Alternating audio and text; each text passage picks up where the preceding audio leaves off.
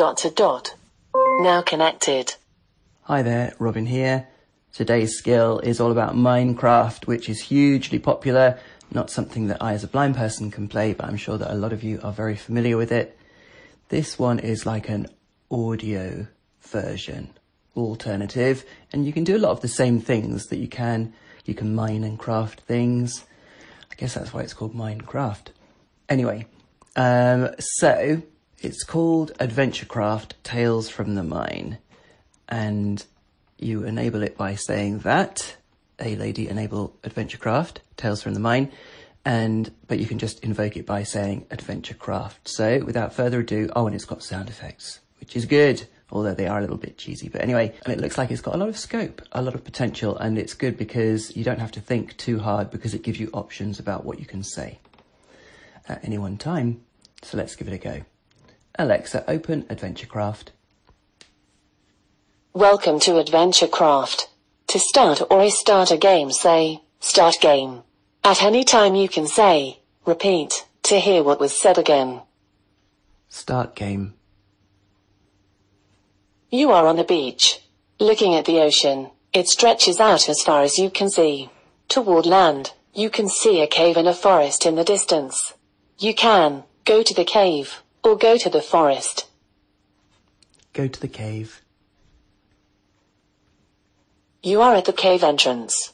It is large, deep, and dark. You can hear odd noises coming deep within it, and shouldn't go further until you have some torches. You can go to the beach, go to the forest, or go deeper into cave. Go to the forest. Not deeper. Oh no. You are at the edge of the forest.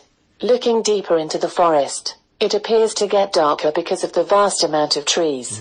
You see shadows moving around, which could just be from the branches moving, or something else. Something else. You can go to the cave, go to the beach, go deeper into forest, or punch some trees.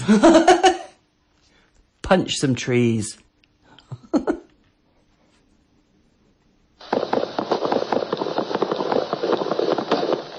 You punch trees for a while and gather a lot of wood and a few apples.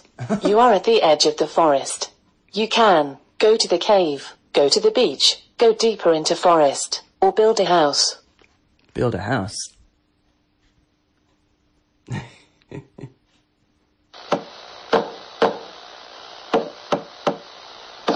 You convert wood to planks and construct a small square house. It isn't pretty, but it'll protect you at night. You are at the edge of the forest. You can go to the cave, go to the beach, go deeper into forest, or enter house. Enter house. You are inside your house. It is small, but it will protect you at night. You can do some mining and make some basic supplies. You have a crafting table set in the corner. Mm. You can craft wood tools or exit house. Craft wood tools. You craft a set of wood tools. They should last you long enough until you can get better materials to make upgrades. You are inside your house. You can mine under house or exit house. Ooh. Mine under house.